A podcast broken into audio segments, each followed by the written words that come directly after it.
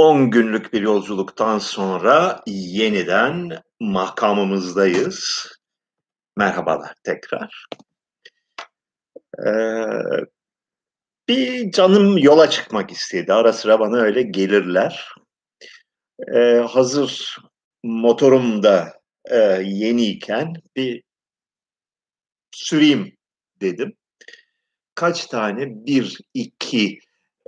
Lipsi, Leros, Kos, Simi, Rodos, Karpatos adalarına 6 tane adayı gezdim. Birazcık yol sevdamı tatmin etme imkanı buldum. İzlenimlerim neler? Küçük adalar, Yunanistan'ın, Ege'nin küçük adaları gerçekten hala çok güzeller. Hep çok güzeller. Bozulmuyorlar. İğrenç yerler haline gelmiyorlar. Hepsi değil. Kos ve Rodos bence 5 para etmez yerler. Son. Organize endüstriyel turizmin fazlasıyla onlar tarafından ırzına geçilmiş yerler. Kos'u sevmiyorum. Hiçbir zaman sevmedim. Bu 4. 5. gidişimdi. Rodos'ta keza. Yani Rodos bir sürü yani tarihi doku olarak filan güzel yerleri olan bir yer. Fakat yani böyle vıcık vıcık turist. Her tarafında turist çinmiş. Yani berbat bir şey. Tekrar ben ona geliyorum. Bunu daha önce de söylemiştim. Rahmetli Necmettin Erbakan en doğrusunu söylemişti vaktiyle. Turist döviz getirir, ahlak götürür.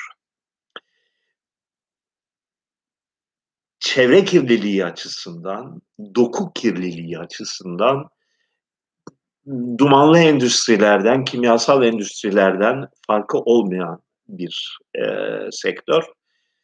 Uzun yıllar turizmin içinde bulunmuş birisi olarak bunu canı gönülden söylüyorum size.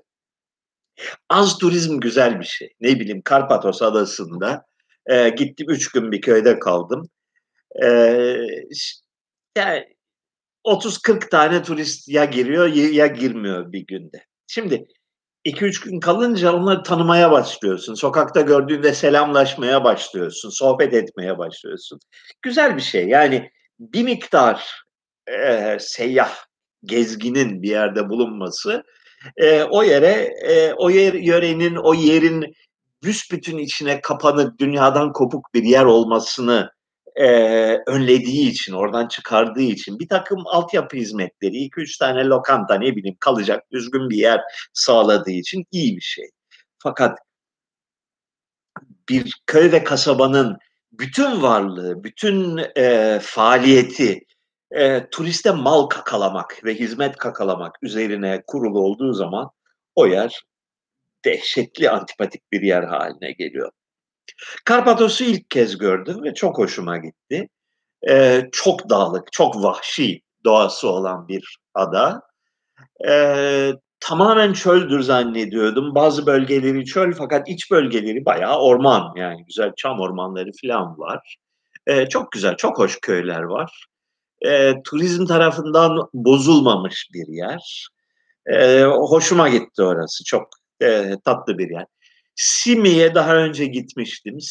Simi yerel mimari açısından, konut mimarisi açısından dünyanın en güzel yerlerinden biri. Çok hoş bir. Bir kere yerleşim çok çarpıcı. Yani dehşetli bir dağ, denizden çıkan bir dağın böyle yamacına yapıştırılmış bir yer ve bütün evler tutarlı ve güzel bir şekilde ve özenle yapılmış. Bir tane çirkinlik yok. O açıdan güzel. Biraz turizmi biraz fazla olmaya başlamış. Böyle. Yani adalar güzel. Gene en güzeli galiba bizim Samos. Turizm kıvamında kendi sosyal yaşamı, kendi köy ve kasaba yaşamı hala varlığını sürdüren yeterince büyük, çok yeşil bir ada. Yani diğer adaların hepsine fark atar o açıdan. Köyleri güzel, çirkinlik yok.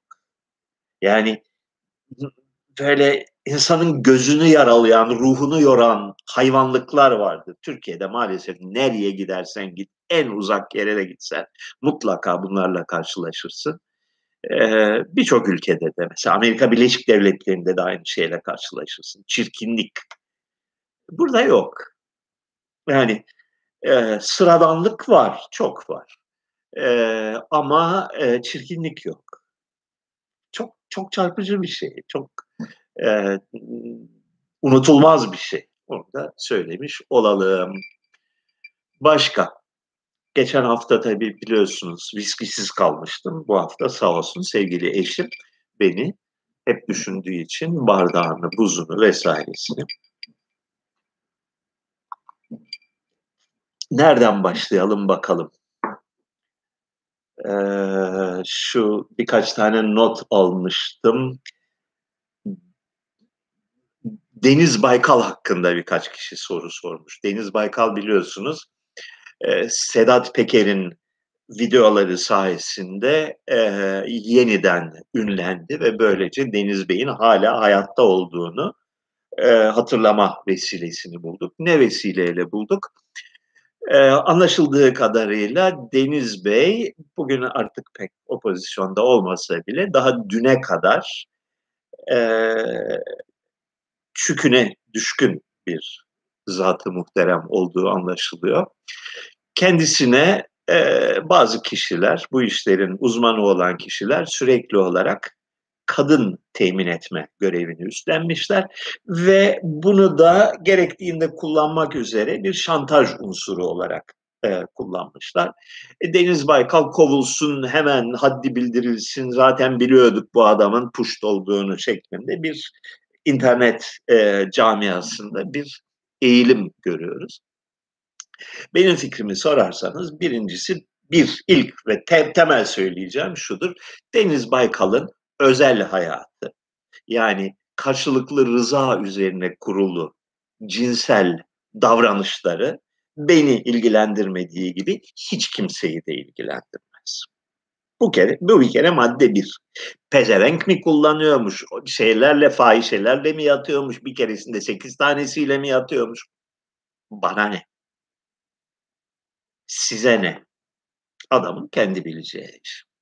Bunun bir şantaj unsuru haline getirilmesine izin vermişse o zaman iş ciddileşmeye başlar. Yani bir takım insanlar cinsel zaaflarını kullanarak Deniz Baykal'a şantaj yapıyorsa ve onun ülke siyaseti açısından hayati bir takım kararlarda durumunu etkiliyorsa feci, kötü bir durumdur.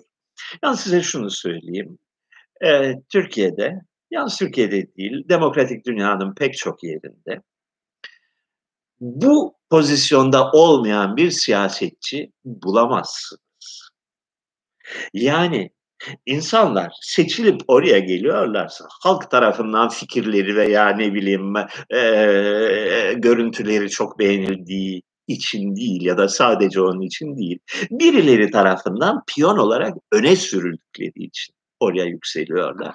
Ve kimse iplerini elinde tutmadığı birini, taşaklarından iple bağlamamış olduğu birini güç ve mevki pozisyonlarına kolay kolay getirmez. Ve ben size şunu söyleyeyim. Deniz Baykal hakkında birazcık bilgim var. Geçmişi hakkında, aile geçmişi hakkında, etnik geçmişi hakkında. Eminim Sayın Baykal'ın devlet kurumlarınca şantaj hedefi olarak kullanılması, bunun üzerine kariyerinin kurulması, şantaj üzerine. Yani bak evladım, senin her şeyini biliyoruz. Birçok şeyini biliyoruz. Git şu görevi yap bizim için. Git Adnan Menderes'i meydanın ortasında tokatla evladım. Karşılığında sana Amerika'ya burs veririz. Git şu işi yap. Aksi takdirde ipliğini pazara çıkarırız şeklindeki şantajlara pespaye şantajlara maruz bırakılması bu kadın temini meselesinden çok daha eskiye gider. Ve ben size şunu söyleyeyim. Benzer pozisyonda olmayan, yani bir takım açıklarından dolayı bir takım şeyleri yapmaya mecbur bırakılan siyasetçi sayısı tahmin ettiğinizin çok üstündedir. Yani Kemal Kılıçdaroğlu'nun farklı olduğunu mu zannediyorsunuz? Yani onunki belki şey değildir. Yani uçkur meselesi değildir. Başka yerlerdir. Çeşitli siyasetçilerin anlam veremediğiniz davranışlarını bu açıdan değerlendirin. Yani bu adam manyak mı ya? Niye böyle davranıyor? Niye diye düşündüğünüz noktada bir yerlerden göbek bağıyla bağlı. O yüzden kıpırdamasına imkan yok. Başka türlü yapmasına imkan yok. Birileri buna diyor ki evladım böyle yapacaksın. Yoksa seni evire çevire sikeriz diyorlar. Pis bir dünyada yaşıyoruz. Özellikle Türkiye'de çok pis. Dehşet derecede pis bir dünyada yaşıyorsunuz. Deniz Baykal hakkında söyleyeceğim bunlar. Deniz Baykal'ın sulandırılmış faşist diye özetlenebilecek bir dünya görüşü ve yaklaşım olduğunu öteden beri biliyoruz. Yani 30 senedir biliyoruz. Yeni bir şey değil bu. Bugüne kadar her şeye rağmen Deniz Baykal'a düşman olmayıp da şimdi yatağına bilmem kaç tane kadın getirtiyor diye düşman oluyorsanız biraz kendinizi şöyle bir muayene ettirin derim ben şahsen. Bakalım. Ha, birisi hiç bisiklet turu yaptınız mı, biz yapalım mı, ne diyorsunuz diye sormuş bir arkadaş. İzleyenler bilir. Benim birkaç tane meşhur öyle bisiklet turum var. Bir ara çok meraklıydım. Bunlar 10 yıl kadar önce, o dönemde bisikletime aşık olmuştum. En ünlüsü İran turuna çıktım bisikletle. İzmir'den Türk Hava Yolları uçağına koydum bisikleti. Van havaalanında indim. Dingiri mingiri gittim. Saray Özalp. Oradan İran'a girdim. Khoi, Urumi'ye. Oradan güneye Kermanşah. Oradan Kazvin, yani Kazvin'den önce Hemedan. Hemedan'dan daha doğuya gitmekti niyetim. Şöyle bir şey oldu. Mayıs ayında çıktım yolculuğa.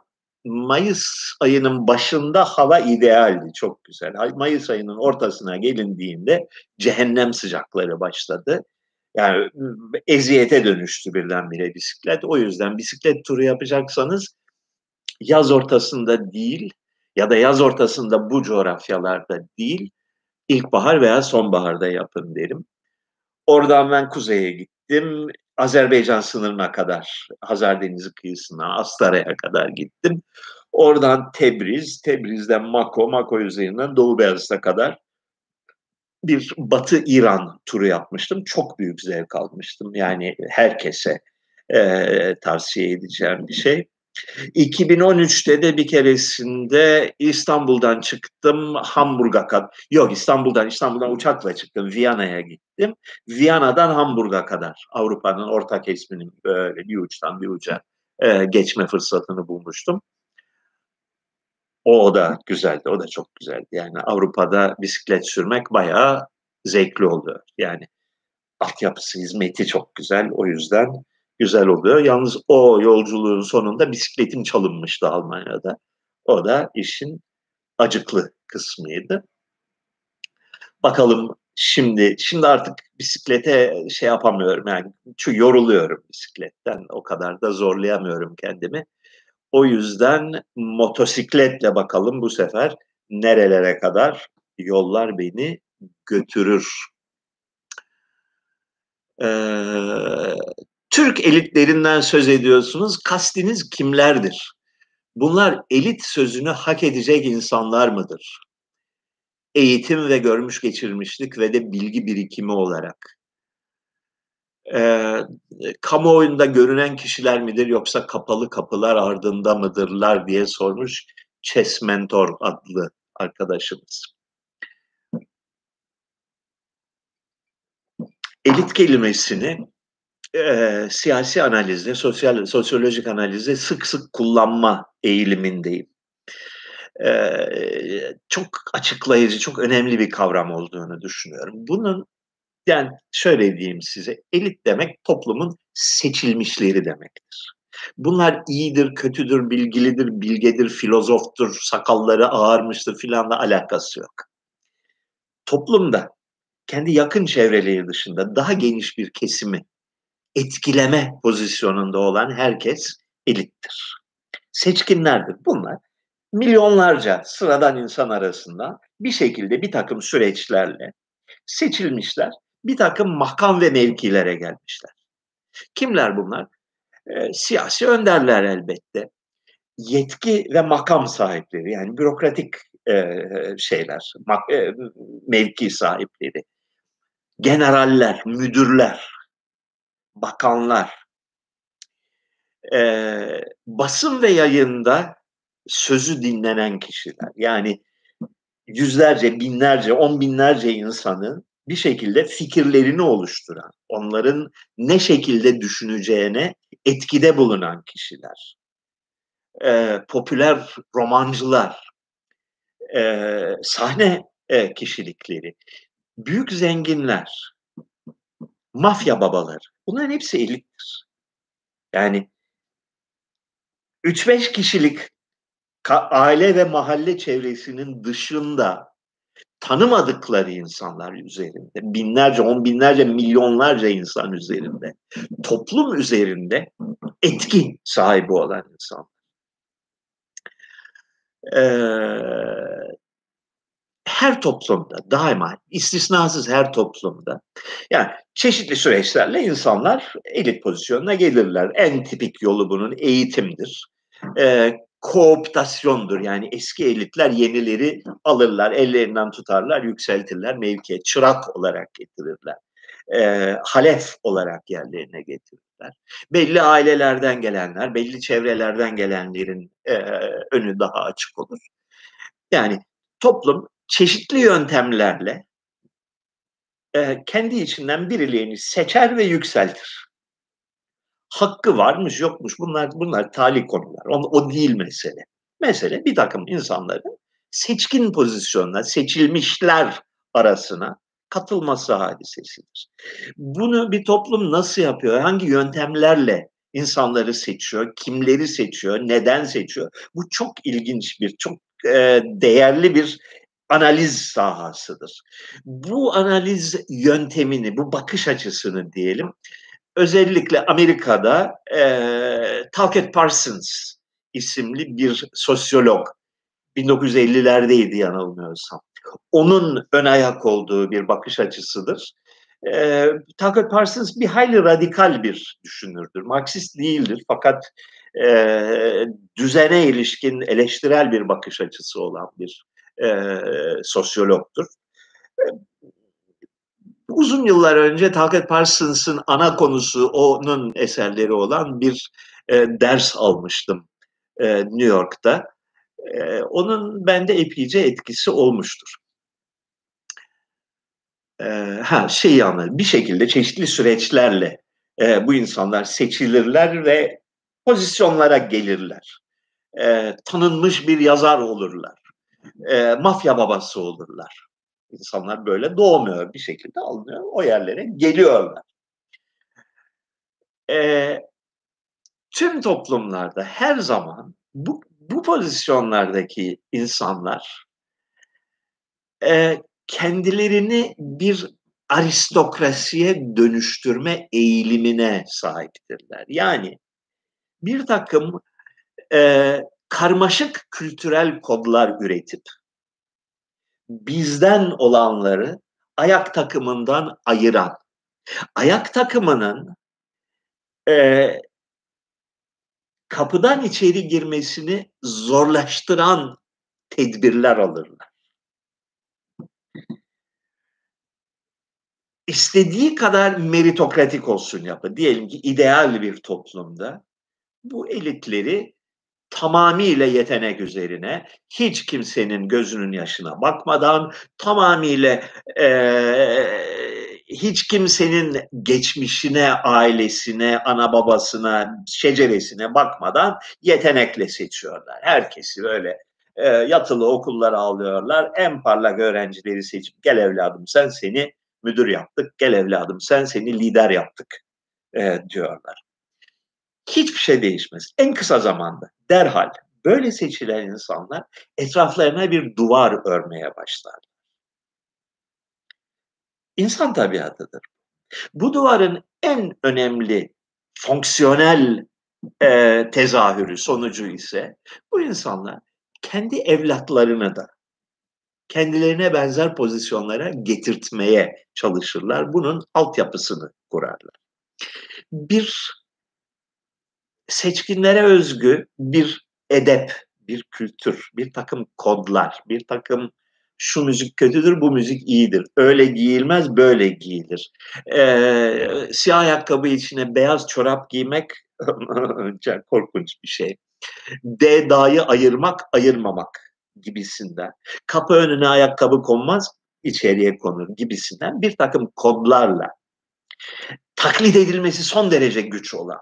Yani imkan, bir hayat boyu çalışman lazım bu kodları ezberlemek ve ben de sizdenim diyebilmek için. Böyle bir takım kodlar oluşturup kendi evlatlarını bu kodlara göre yetiştirip şatonun kapısından içeriye başkalarının girmesini engellemeye çalışırlar. Bunu böyle yapmamış olan bir toplum yoktur dünyada. Yani komünistler biliyorsun Sovyetler Birliği'nde radikal bir yerle bir ettiler bütün privilejleri, seçkinlikleri. Halktan olan herkes, herhangi bir köylü ve işçi kolaylıkla her pozisyona gelebilir dediler. Bir sonraki adımda ne yaptılar? Kendilerine kapalı bir dünya yaratmaya başladılar. Bir kast oluşturmaya başladılar. Bir aristokrasi oluşturmaya başladılar. Bu iyi bir şey midir, kötü bir şey midir meselesini ayrıca tartışırız. Mutlak eşitçilik iyi bir şey midir? Meritokrasi nereye kadar bir topluma faydalıdır meselesinde ayrıca tartışırız.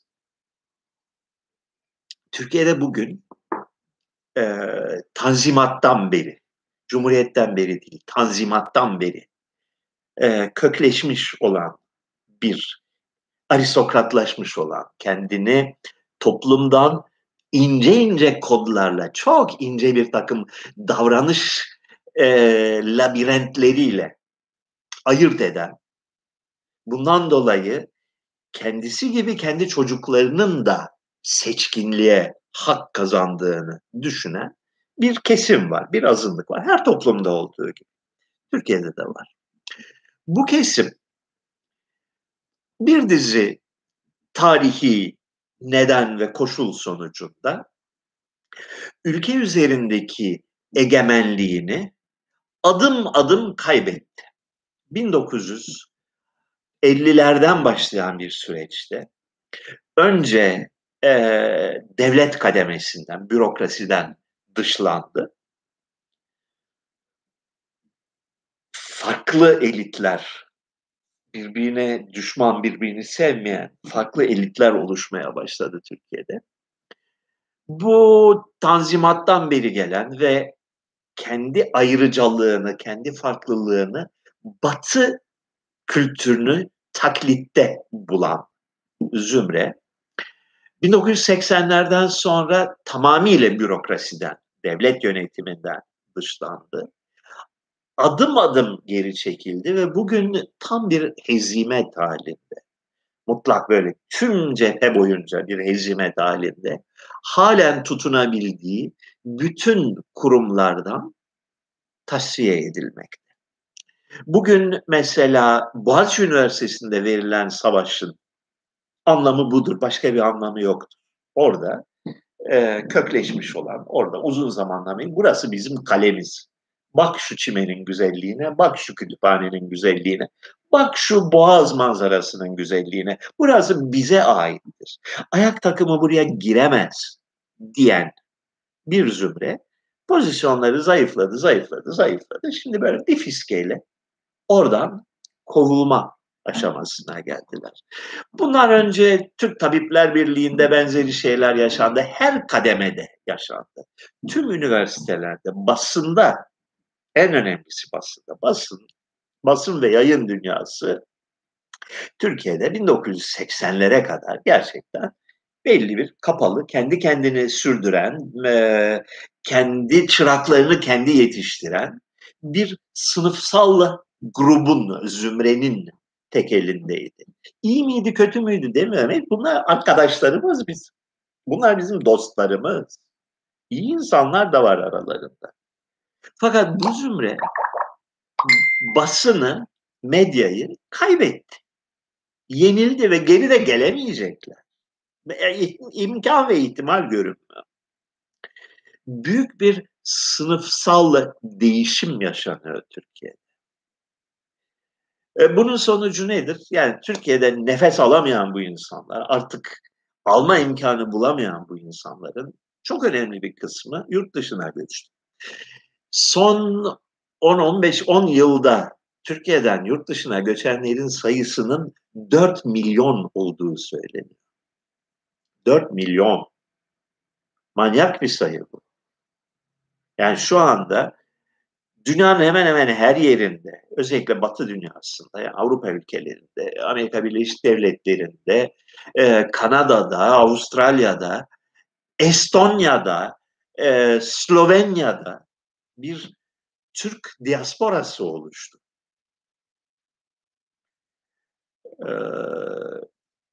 Çok acıklı bir şey. Yani insanların kendi yurtlarından uzaklaşmak zorunda kalmaları, kendi yurtlarında tutunamamaları çok acıklı bir şey. Bunu anlamak lazım. Bunun romanlarını yazmak lazım. Bunun trajedisini yazmak lazım. Ve fakat objektif olarak baktığında, şöyle durup baktığında kaçınılmaz bir süreç bu. Ve hala Türkiye'de biz medeniyiz, biz işte İstanbul Sözleşmesi'ni çok severiz diyen sınıfın hala zerrece anlamak istememesi, niçin yenildik meselesini anlamak istememesi bana feci geliyor. Çok yani aptallığın bu derecesi nasıl olabilir diye insan kendi kendine sık sık soruyor. Sosyal medyada yani artık biliyorsunuz o klişeleri, yani bu işte ayak takımı ayaklandı, neler söylüyorlar, cahil bunlar, vay öküzler, vay çomarlar diye bir böyle sonsuza kadar süren bir şey var, bir mantra, böyle dua eder gibi devamlı aynı cümleleri tekrarlayan insanlar var. Çok acıklı geliyor bana halleri. Aptallıklarının seviyesi gerçekten insanın tüylerini diken diken eden bir seviye. Anlamıyorlar, anlamayacaklar ve bu yüzden yenildiler. Yapacak bir şey yok.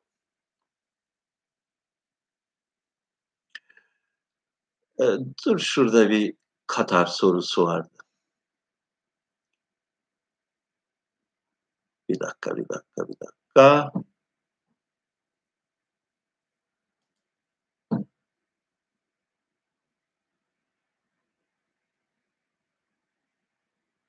Hayret bir şey. Neyse. Kaçırdım.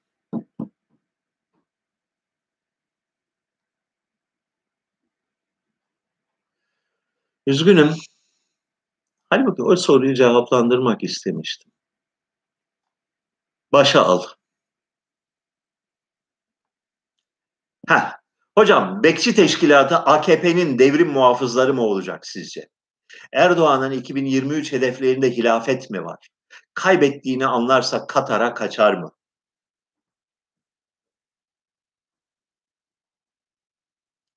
Birincisi kaçmaz.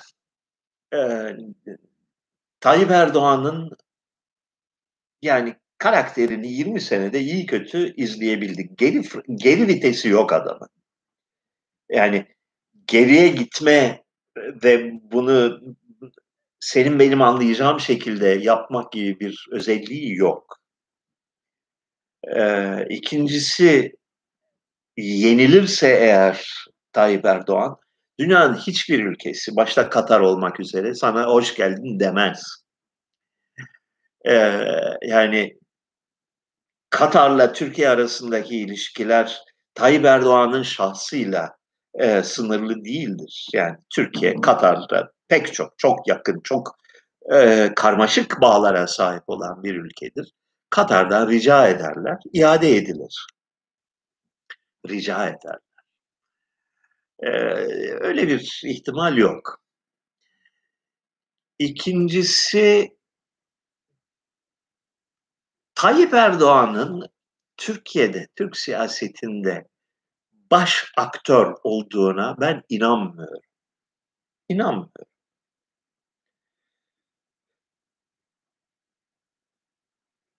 Uzun zaman şöyle düşündüm. Yani 2013'ten sonra Erdoğan'ın taraf değiştirmesi, yani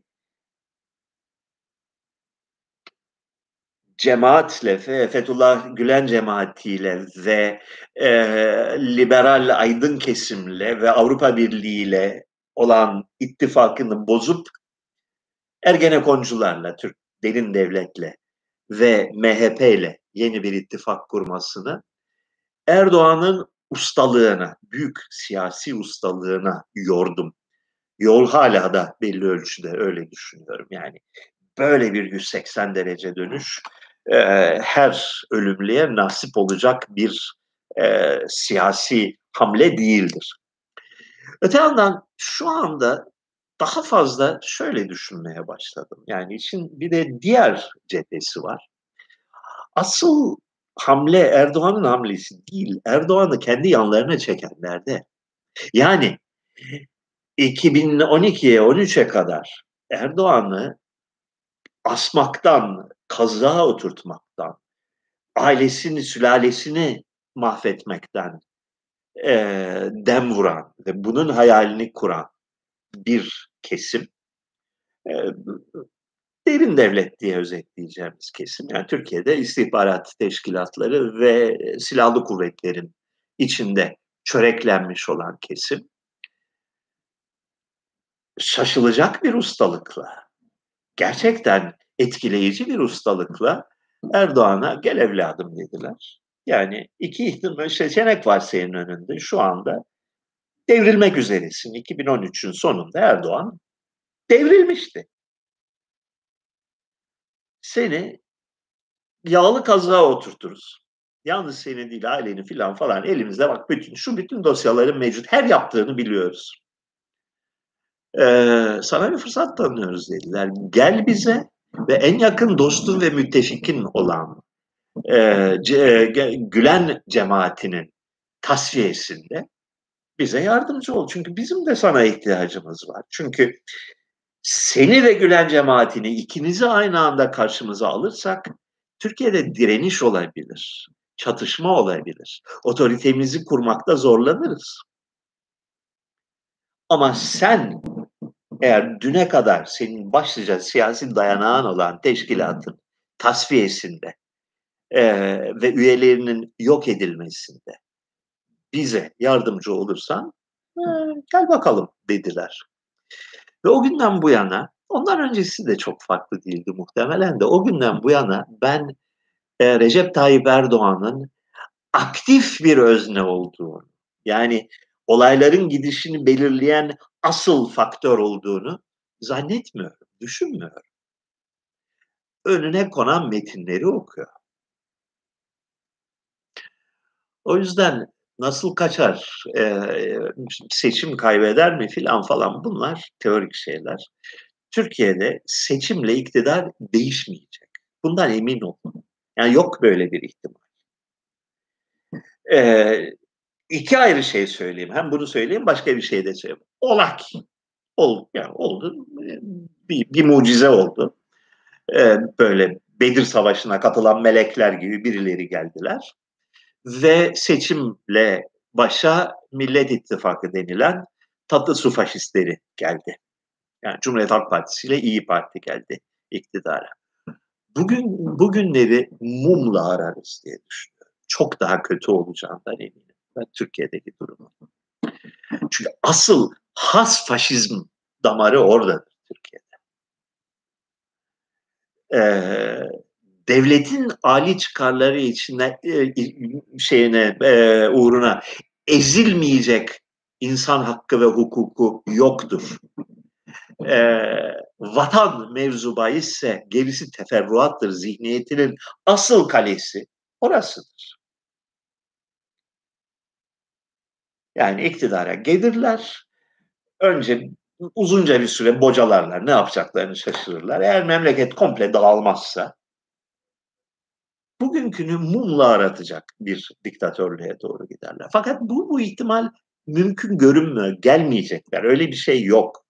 Yani başında Cumhuriyet Halk Partisi'nin bulunduğu bir iktidarın Türkiye'de seçim yoluyla başa geçmesi abesle iştigal, yok böyle bir şey. Bu iktidar nasıl değişecek? Ya, apaçık bir saray darbesiyle değişecek. Yani içten şu anda ülkeyi yöneten kadrolar, şu anda siyasete yön veren kadrolar günün birinde şöyle ya da böyle abi sen çok yaşlandın hadi deyip gönderecekler ve aralarından biri başa geçecek. Kimler olduğunu 3 aşağı 5 yukarı tahmin edebilirsiniz. Sedat Peker soruları sık sık geliyor tabii ki. Sedat Peker hakkında bir iki aklı başında insanla konuştuğumda bana şunu hatırlattılar. Bu zat-ı muhterem uzunca bir süre hapisteydi biliyorsunuz. 2014'te hapisten çıktı. Ben girdim, onlar çıktılar. O dönemki bütün söylemlerine bakın. Yani kan banyosu hikayeleri, Kürt hareketine ilişkin söylenenler ve yapılanlar, düzenlenen mitingler vesaire vesaire. Bu insanların Türkiye Cumhuriyeti Devleti tarafından asıl kullanıldıkları, asıl yasa dışı işleri yaptıkları sahayı 2014-2015 senelerinde Kürt barış sürecinin sabote edilmesinde aramak lazım. Yani Karadeniz'de Rize'ye, Trabzon'a gidip mitingler düzenlemek, bir tür karşı milis hareketi düzenlemek, kan banyosu olacak dediği günün ertesi günü Ankara'da patlayan bombalar vesaire. Asıl Sedat Peker'in faaliyetlerini orada aramak lazım. Yani şu anda içine girdiği kavga, yani kendisini sattılar, o da bir takım kişilerin yolsuzluklarını, sahtekarlıklarını, küçük çıkar mücadelelerini ifşa ediyor. Ama asıl kendisinin ve kendisi gibilerin içinde yer aldıkları korkunç suçlar hakkında bir şey duymuyoruz. Bunu aklınızdan çıkarmayın.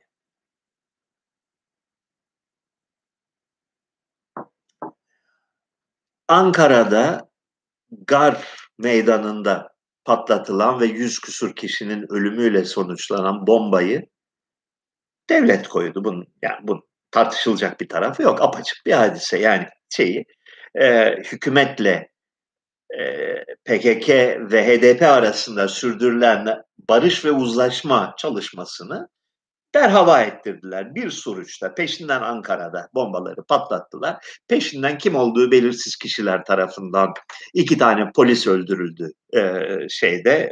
Urfa'da, Akçakale'de miydi, neydi? Peşinden üst üste garip şeyler oldu. ne amaca hizmet ettiği belli olmayan şekilde bir takım hendekler kazılmaya ve bazı şehirler bağımsızlık ilan etmeye başladılar. Sonuç belliydi. Yani bir kampanyosuna dönüştü olay. Bu işleri kimler yaptı diye sorun. Yani kim yaptığı belli, devlet yaptı. Kimler vasıtasıyla yaptı? Bombayı kim koydu? Polisleri kim katletti? Asıl ilgilenmeye değer olan konular orada. Yoksa siktirikten bir adam politikacılara kadın temin ediyormuş, falanca kişi basında paralar dağıtıyormuş. Bunlar küçük olaylar. Bunlar çapsız insanların çapsız oyunları çıkar meselesi. 3 aşağı 5 yukarı. Her ülkede bunlar vardır. Türkiye'de her zaman olmuştur. Türkiye'de böyle bir yolsuzluk ve mafya batağının olmadığı bir dönem olmadı son 100-150 senede. Olmadı. Yani hep aynı şey. Onlardan bir şey çıkmaz. 3 kişi, 5 kişi devrilir. Birkaç kişi suçlanır. Birkaç tanesi kaçar, yurt dışına kaçar. Bazı çarklar dönmemeye başlar. Süleyman Soylu'nun Cumhurbaşkanlığı adaylığı ortadan kalkar. Yani yenildi adam siyasi olarak. Bitti. Fakat hiçbir şey değişmez. Yani o devrilen piyonlar yerine başka piyonlar gelir. Derhal gelir. Yani Türkiye'de basın ve medya tarihin her aşamasında Abdülhamit'ten bu yana, yani son 120 senedir hep böyle oldu. Çok inanılmaz bir yozluğun, puştluğun, yolsuzluğun, para için anasını babasını satan insanların mekanı oldu. Medya budur. Hürriyet gazetesi nedir ki? Yani 1950'de kurulduğundan bu yana başka herhangi bir şey oldu mu Hürriyet gazetesi? Günaydın gazetesi, daha önceki dönemin gazeteleri, hepsi aynı bokun soyudur. Bugünkü durumda o dönemden hiç farklı değildir. Orada değil esas olay. Esas olay Ankara garı bombasını kim koydu meselesidir. Olaya o açıdan bakın bence. Sevan Hocam, AKP ile Kürtler tekrar ittifak eder mi? Sizce HDP ile AKP ile yakınlaşmalı mı? Keşke mümkün olsaydı. Evet, doğrusu odur.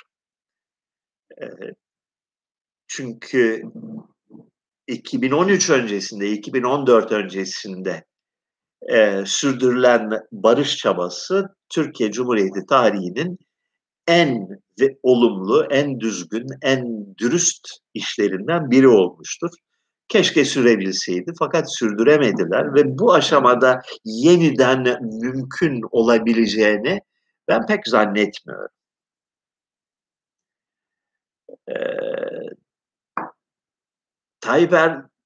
AKP diye bir parti ne ölçüde var bugün emin değilim. Yani bir teşkilat olarak. Tayyip Erdoğan'ın da bu gibi temel bir konuda bir manevra sahasının olduğunu, yani istediği adımı atabileceğini ben pek zannetmiyorum.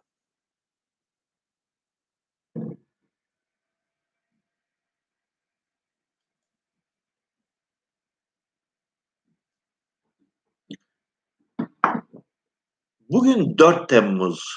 Bunun ABD için önemini anlatır mısınız?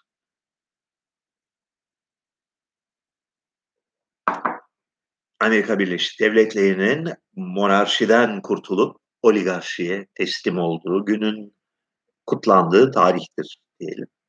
Bağımsızlık ilanının yıl dönümüdür. Şimdi bu kadar şey olmayayım, sinik olmayayım çünkü Amerika'nın bağımsızlık ilanı, Amerikan devrimi muazzam bir idealizmin, büyük bir ulusal devrimin adıdır. Yani ufak tefek bir olay değildir, büyük bir isyandır. çok radikal bir isyandır.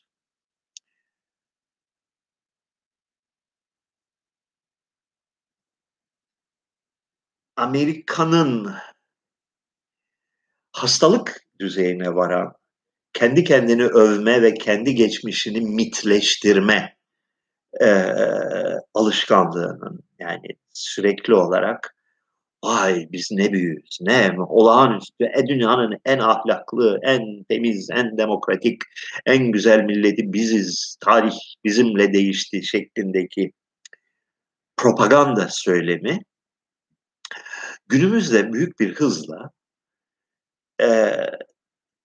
etkisini yitirmeye başladı diye düşünüyorum. Yani çılgınlaştıkça, yani kontrolden ve çığırından çıktıkça pek çok insan, başta Amerika olmak üzere, bunu ciddi ciddi sorgulamaya başladılar ve bunu bir kere sorgulamaya başladığınız zaman bütün Amerikan tarihi ve toplum yapısı bir sahte bir dekor duygusuna kapılmaya başlıyorsun. Yani böyle bir gözlerini ovuşturup baktığın zaman yani insan haklarının toplumsal yaygınlığın kavramından bu denli uzak bir toplum. En temel insan haklarının pek çoğunu korumaktan aciz bir toplum. Nasıl sırf propaganda şeyiyle, gazıyla kendini bunca, bu kadar temiz, bu kadar suçsuz, bu kadar demokratik, bu kadar hakka hukuka saygılı bir toplum olarak lanse eder ve buna inanır da hakikaten insan bazen ağzı açık kalıyor. Yani Amerika Birleşik Devletleri'nin ekonomik, askeri ve sosyal gücü dünyanın başına bir bela haline gelmiştir bugün.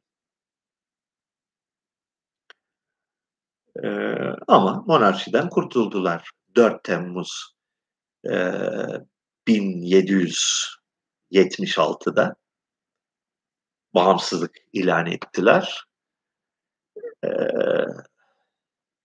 Aferin onlara deyip geçiyoruz. Bir arkadaş şunu sormuştu. Diliniz, bu geçen haftalar boyunca Ergania adının kaynağı hakkında bir soru vardı. Israrla soruldu o soru. Geçen hafta cevaplandırmıştım. Cevabın memnun etmemiş bazı arkadaşları. Diliniz var mı öyle Ergania adının Kürtçe olduğunu söylemeye seven bey? Diliniz lal olur umarım demiş.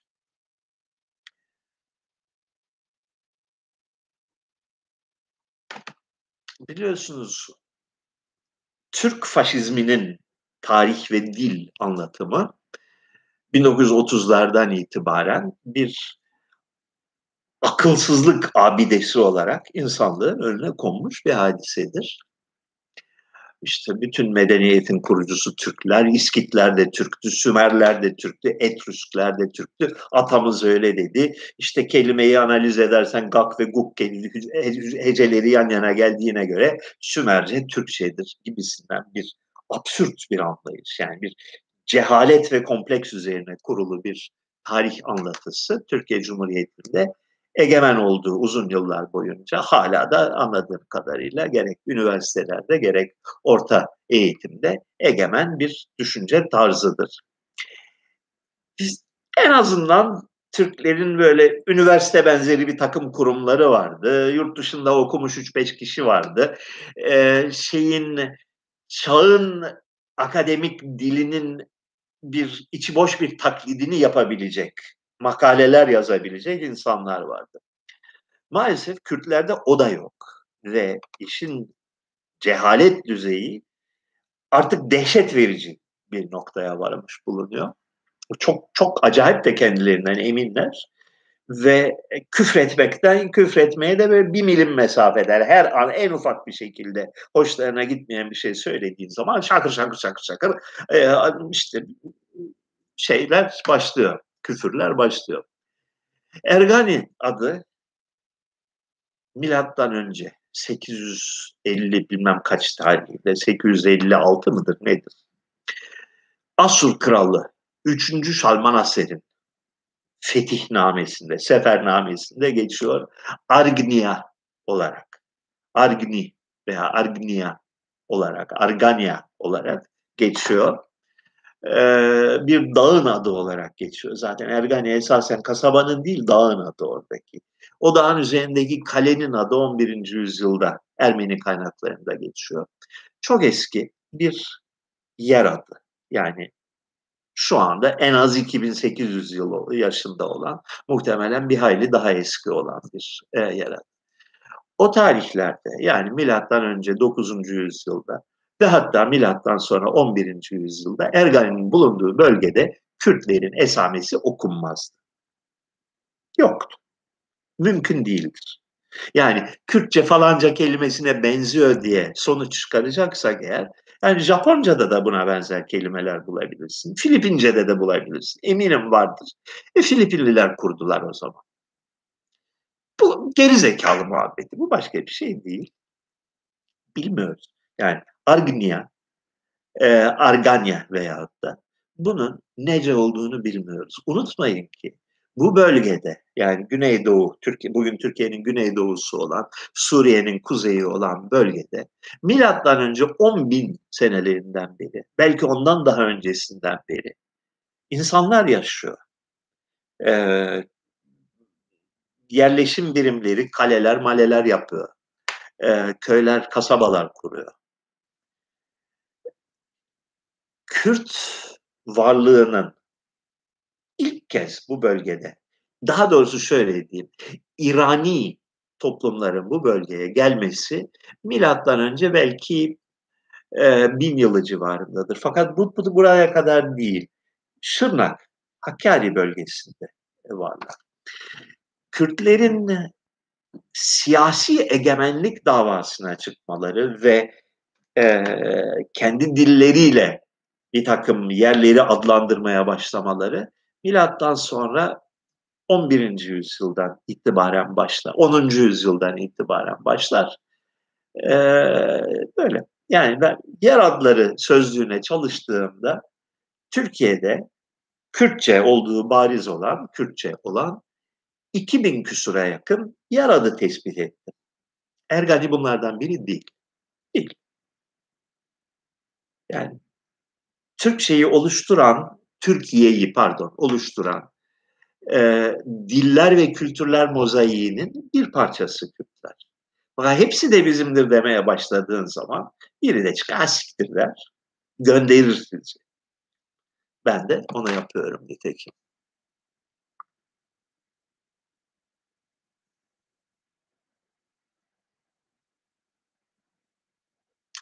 Osmanlı'nın son döneminde okuryazarlık oranı neydi meselesini soruyor. Osmanlı'nın son döneminde okuryazarlık oranı o kadar da düşük değildi. Cumhuriyet rejimi az gösterdi deniyor. Ama ayrılan Balkan ülkelerindeki Müslüman nüfusta %6-7 gibi oranlar söz konusu imiş diyor. İşin doğrusu bilmiyoruz. Yani Cumhuriyet'in kuruluş döneminde Türkiye'de okuryazarlık oranı, Müslüman nüfustaki okuryazarlık oranının ne olduğu konusunda sağlıklı veriler yok elimizde. 1927 yılındaki ilk sayımda, Cumhuriyet döneminin ilk sayımında %13 mü, %15 mi ne öyle bir rakam gösterilir. Bu rakamda bir sıkıntı var. Bu rakamda bir sıkıntı var çünkü 1895 yılına ait, Abdülhamit dönemine ait çok ayrıntılı eğitim şeyleri var, istatistikleri var ve öyle görünüyor ki o tarihte en azından kağıt üzerinde Osmanlı Müslüman nüfusunun 2/3 gibi bir kısmı en azından ilkokul, ilk mektep eğitimine kayıtlı görünüyor.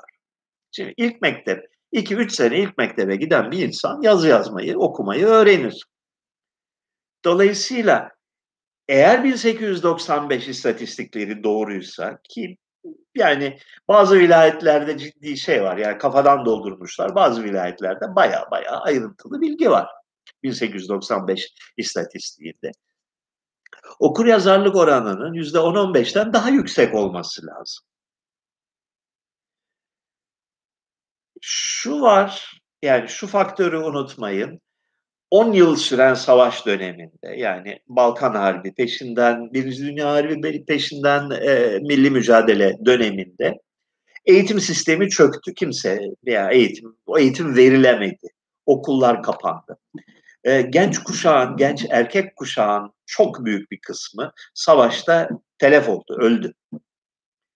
Dolayısıyla 1913 ile 1927 arasında okuryazarlık oranının düşmüş olması kuvvetle muhtemeldir. Ama ne kadar düşmüş bilmiyorum. Bilmek de çok zor. Yani bu konuyu çok araştırdım. Bulunabilecek tüm kaynaklara baktım. Zor görünüyor. Yani kesin bir sonuca varamıyoruz. Şey çok çarpıcıdır. 19. yüzyılda Osmanlı'nın gayrimüslim topluluklarının, özellikle de Ermenilerin müthiş bir eğitim seferberliğine girdiği anlaşılıyor. Yani her köye okul kurmuşlar. Merkezi bir okul yönetimi teşkilatı kurmuşlar. Bunun bütçesini gönüllü katkılarla oluşturmuşlar. Yani ellerinde devlet yok. Yani devlet gibi böyle vergi toplama şeyleri yok. Gönüllü katkılarla zenginlerden haraç alarak şöyle böyle toplamışlar parayı. Ve çok da ayrıntılı yıllık olarak yayınlanan raporları var. İşte bütün Anadolu'daki 900 tane köy okulunun her birine ne kadar bütçe ayrıldı, kaç para gönderildi, kaç tane öğretmen çalışıyor, maaşları kaç paradır, kaç öğrenci var, devamsızlık oranları nedir filan gibi bayağı böyle her sene rapor yayınlamışlar ve çok ciddi, çok kuvvetli bir eğitim vermişler.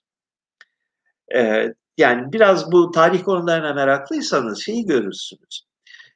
1890'larda, 1910'larda en ücra köydeki, en mütevazi ailenin bile, kadınları bile böyle inci gibi yazıyla Ermenice mektup yazarlar. Şaşırtıcı bir şeydir bu. Yani bayağı bir sağlam bir eğitim altyapısı kurmayı başarmış. Özellikle Ermeniler, fakat belli oranda Rumlarda. Yahudiler de Alyans İsrailit mektepleri vasıtasıyla Batılı, Avrupalı Yahudilerin de desteğiyle çok kuvvetli bir eğitim altyapısı kurmayı başarmışlar.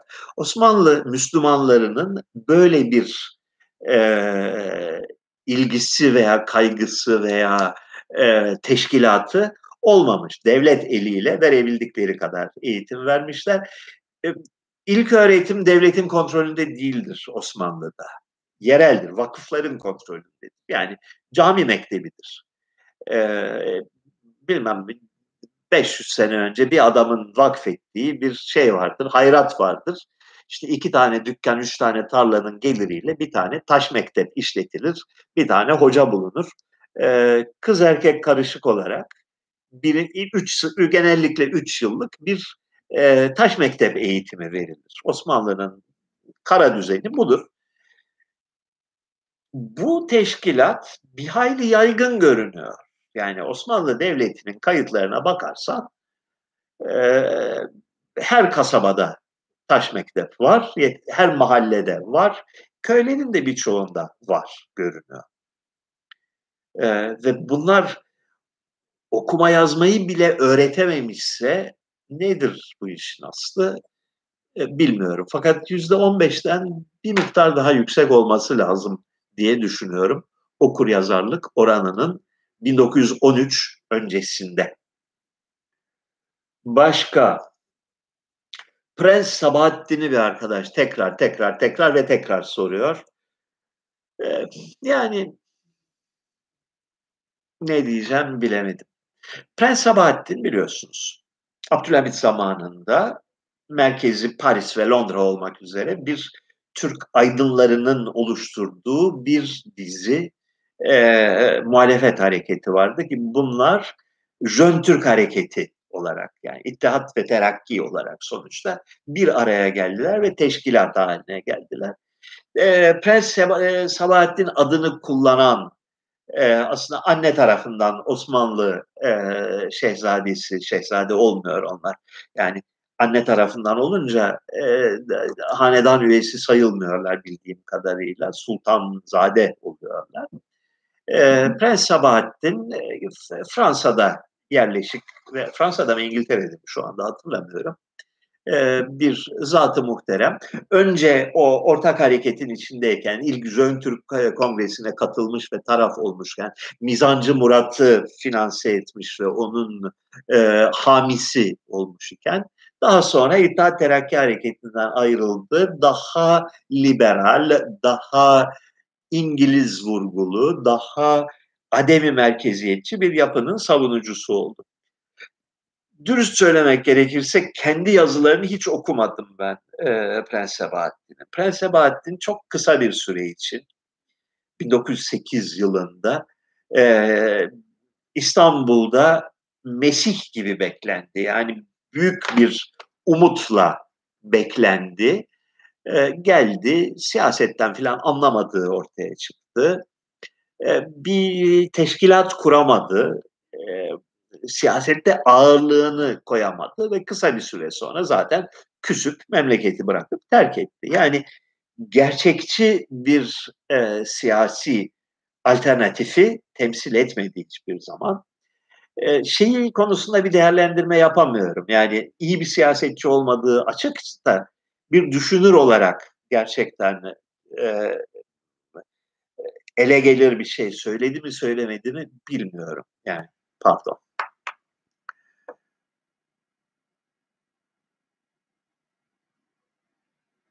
Baklava Ermenice. Bak, lavaş demektir demiş o annesi arkadaşımız. Bak demek oruç demektir. Biliyorsunuz Ermenilerin ilkbaharda, Paskalya'dan önce 40 günlük bir orucu vardır. İslam orucundan farklıdır.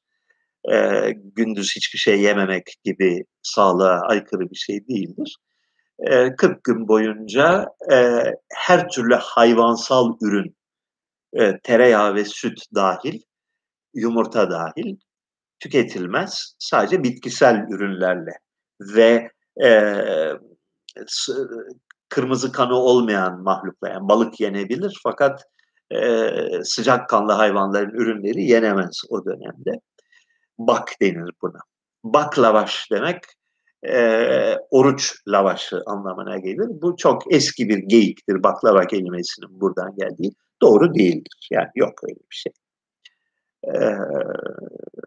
Yani üzgünüm ama baklava kelimesinin kökeni problemli bir kelimedir.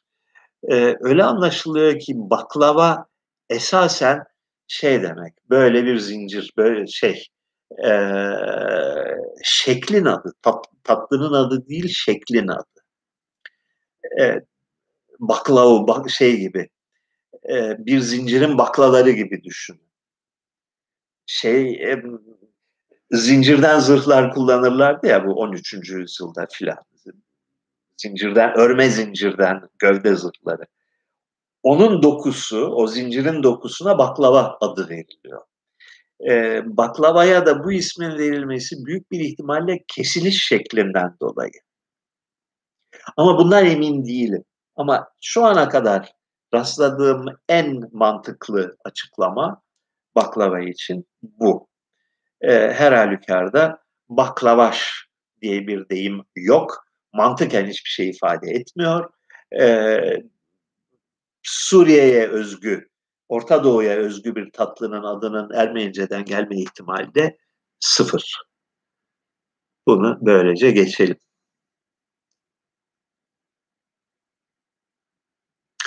Uğur Mumcu'ya ilişkin bu soruyu ısrarla soruyor arkadaşlar. Ben de ısrarla görmezlikten geliyorum. Çünkü ölüp gitmiş ve pek çok insan tarafından sevilen bir kişi hakkında gereksiz spekülasyonlara girmeye gerek görmüyorum. Sevmediğimi, hiçbir tarihte sevmediğimi, yani geçmişte Cumhuriyet Gazetesi'nde yazdığı yazıları okurken de sevmediğimi söylemekle yetineyim. Bence Türkiye'deki çirkin bir geleneğin temsilcisidir. O kadar.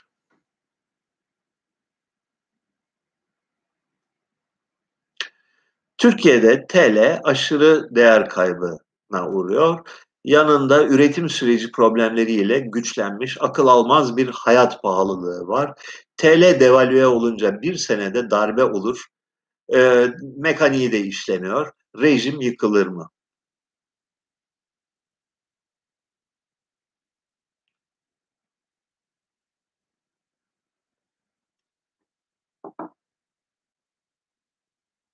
Dışarıdan bakınca, yani komşu ülkelerle kıyaslandığında şu anda Türkiye'nin ekonomisi o kadar kötü görünmüyor. Türkiye'de muazzam bir servet transferi yaşanıyor. Yani toplumun geniş bir kısmı fakirleşirken bir kesim çılgınca zenginleşiyor ve bu zenginliğin tüm belirtileri ortada.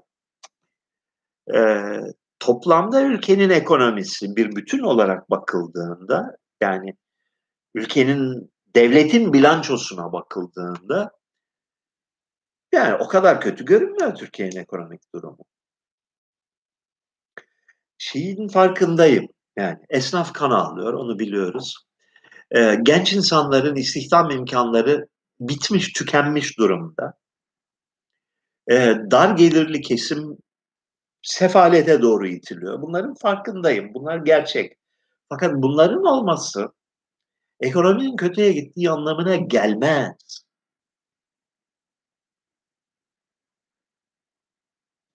Ve bütün dünyada finans sistemi, yani para yönetimi bir eşkıyalık ve kumarhane ekonomisine dönüştüğü için bu dünyada Türkiye gibi bir ülkenin bankaları yakında batacak mı? Türk lirası gümleyip sıfırlanacak mı? Hiç kimsenin bu konuda bir şey söylemesi mümkün değil. Çünkü dünya ekonomisinin gidişi artık rasyonel sınırların dışına çıktı. Rasyonel bir analiz yapamıyorsun nereye gittiğine dair. Para transferlerinin ve para akımlarının kaynağına ve hacmine ilişkin sağlıklı bilgi edinemiyoruz. Yani dudak uçuklatıcı rakamlarda kara para aklama operasyonlarından söz ediliyor. İnanılmaz, kimin eli kimin cebinde değil, belli olmayan ihaleler ve devletten özel sektöre, özel sektörden devlete para aktarımlarından söz ediliyor. Yani bu nasıl analiz edilebilir bilmiyorum. Ama batmış ekonomi istiyorsanız bence ilk en güzel bakmanız gereken yer Lübnan. Lübnan battı ki, yani eşine benzerine rastlanmayacak bir şekilde battı. Her şeyi battı. Yani devleti tükendi. Parası sıfırlandı. Bankalardaki bütün mevduatlar çöpe gitti. Yani kimse bankadaki parasını çekemiyor. Çılgın bir durumda. Yani bir ülke daha bundan beter batamaz. Bitti. Buna rağmen insanlar bir şekilde yaşıyorlar. Daha rejim de devrilmedi, hükümet bile devrilmedi ki Türkiye'den çok daha serbest diyelim, yahut da güç, siyasi güç konsantre olmuş değil. Ama buna rağmen bir şekilde yürüyor. Türkiye'de nereye kadar yürür bilmiyorum.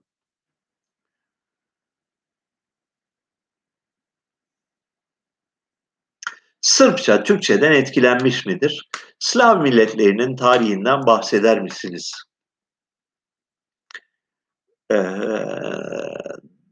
Şimdi Zazalar, Kürtler, Ermeniler, Lazlar, bir de Slav'a ekledik. Dur bakalım nedir? Slav milletlerinin tarihi hakkında ne biliyoruz? Ne kadar genişlemesini, geniş bir şey yapabiliriz? Slav milletleri biliyorsunuz 6. yüzyılda, milattan sonra 6. yüzyılda, yani Cermen istilalarından bir sonraki fazda Baltık Denizi'nin oralarda bir yerlerden çıkıp bütün Doğu Avrupa'yı istila ettiler. Yani Polonya, Çek ve Slovak ülkeleri, Macaristan, o zamanki Macaristan, oradan güneye doğru Bulgaristan, Yunanistan, Yunanistan'ın burnuna kadar, Pelopones'e kadar büyük bir istila dalgası yaşandı. Bundan bir süre sonra Rusya'ya doğru da bir devasa bir alan Slav kavimlerinin kontrolüne girdi. Slavların tarihi hakkında söyleyeceğimiz temelde bu.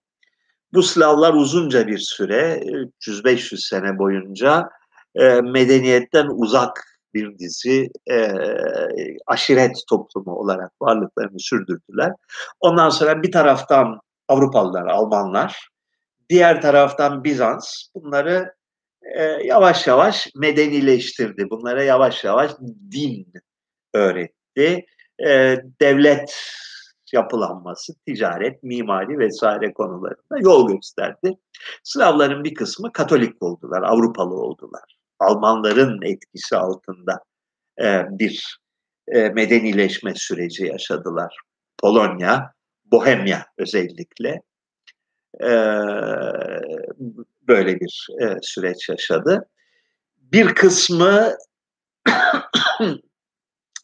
Bizans'ın etkisi altında Ortodoksluğu benimsedi. Bulgarlar, Sırplar bu şekilde.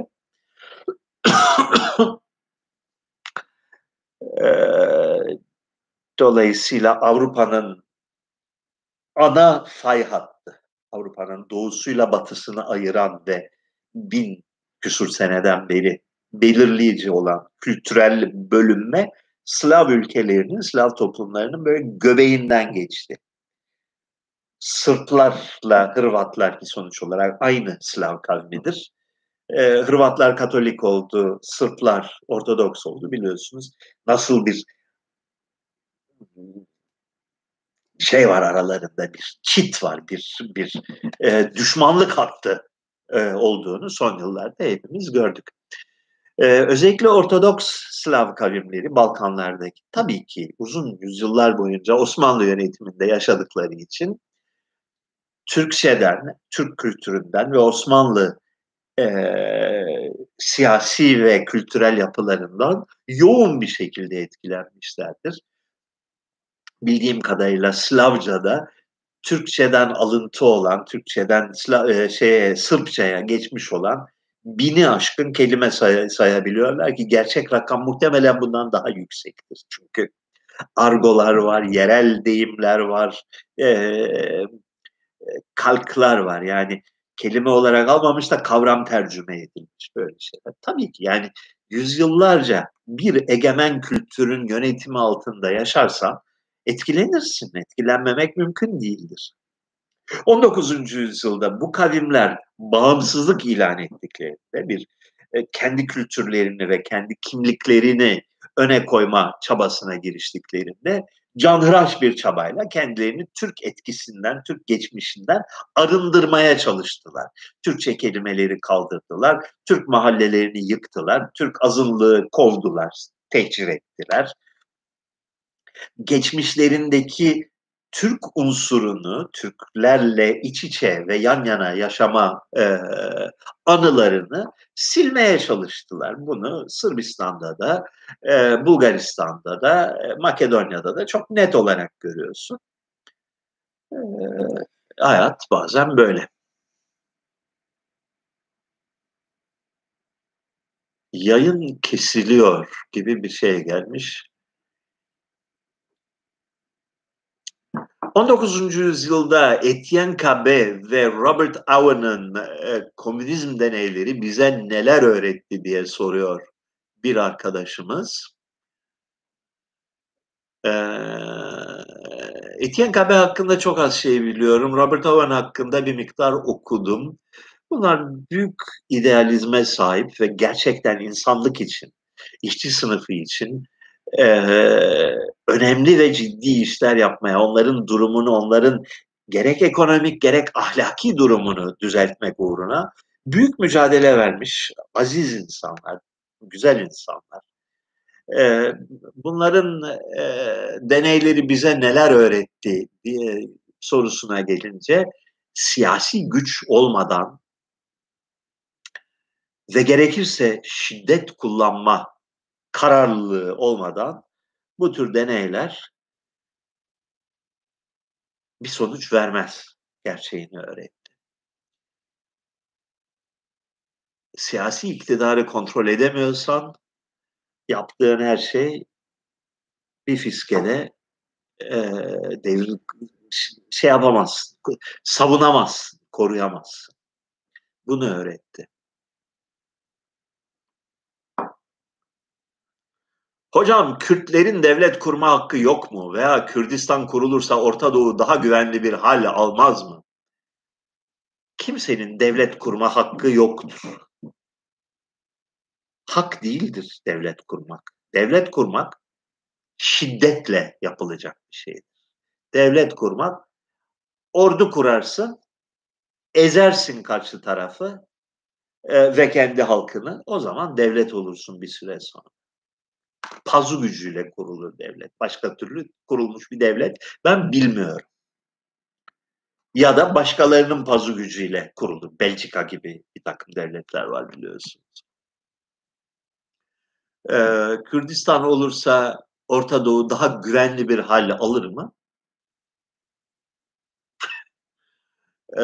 Bu soruya cevap vermemek daha doğru. Kürtler devlet kurmalı mı? Evet, bence kurmalı. Yani Türkiye Cumhuriyeti denilen kepazeliği terbiye etmek için, onun kibirini bir parça kırmak için ben şahsen Diyarbakır'da başka bir devletin kurulmasını alkışlarla karşılarım. Ha, Kürtler için iyi olmaz, ben onu biliyorum. Yani o devletin durup oturup nispeten medeni bir şekle kavuşması 100 sene sürer. O süreçte de oluk gibi kan akar. Bunu biliyorum. Gene de alkışlarım.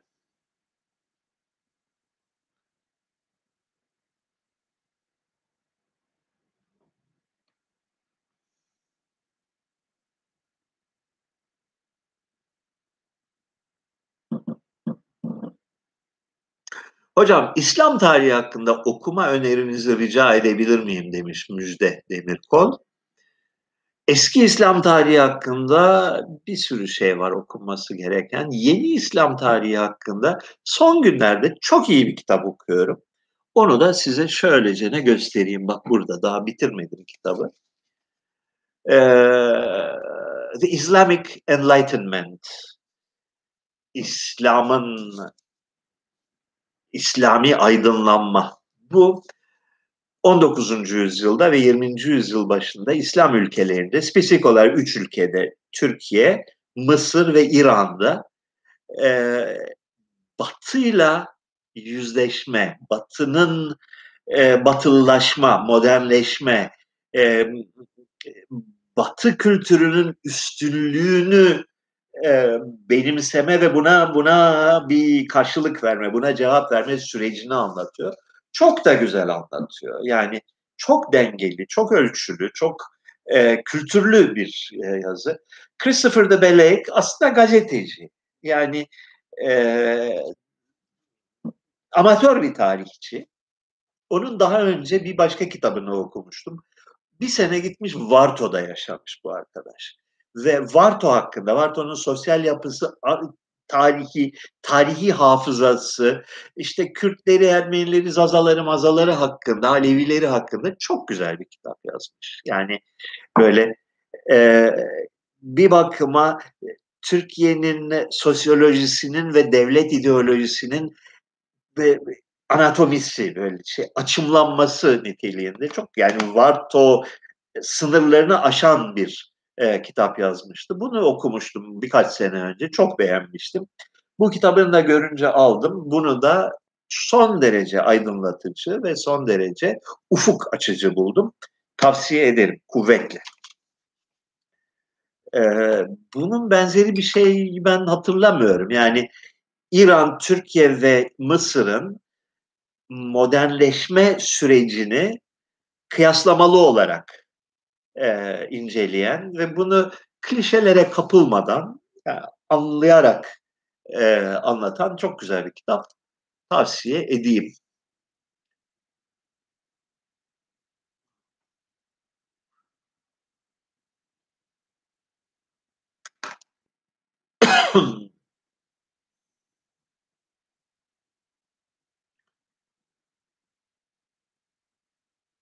Güzel içiyorsunuz gibi. Peki sarhoşluğunuz nasıl? Gençliğinizdeki gibi sarhoşladığınız vakitler oluyor mu şu anda da diye sormuş Mustafa Gündoğdu. Hatırladığım kadarıyla en son 1982-83 yılbaşı gecesi sarhoş olmuştum. Yani iyice dağıtmaca. O zamandan beri de hiç zannetmiyorum dağıttığımı. 88'de bir keresinde çok kötü günler olmuştu. 88 ve evde tek başıma içip de saçmaladım. Böyle yere devrilip uyuduğum olmuştur. O zamandan beri yani son 30 küsur yılda hiçbir zaman sarhoş olmadım. Hiçbir zaman cıvıtacak ya da saçmalayacak ölçüde içmedim. Bir kadeh, iki kadeh. İki kadeh rakı içelim yemekle. O kadar. Sevgili arkadaşlar, 1 saat 21 dakika yeter. Hepinize iyi geceler diliyorum. Zaten ve boğazım kurudu. Öksürmeye başladım. İyi bir şey değil. İyi geceler. Patreon.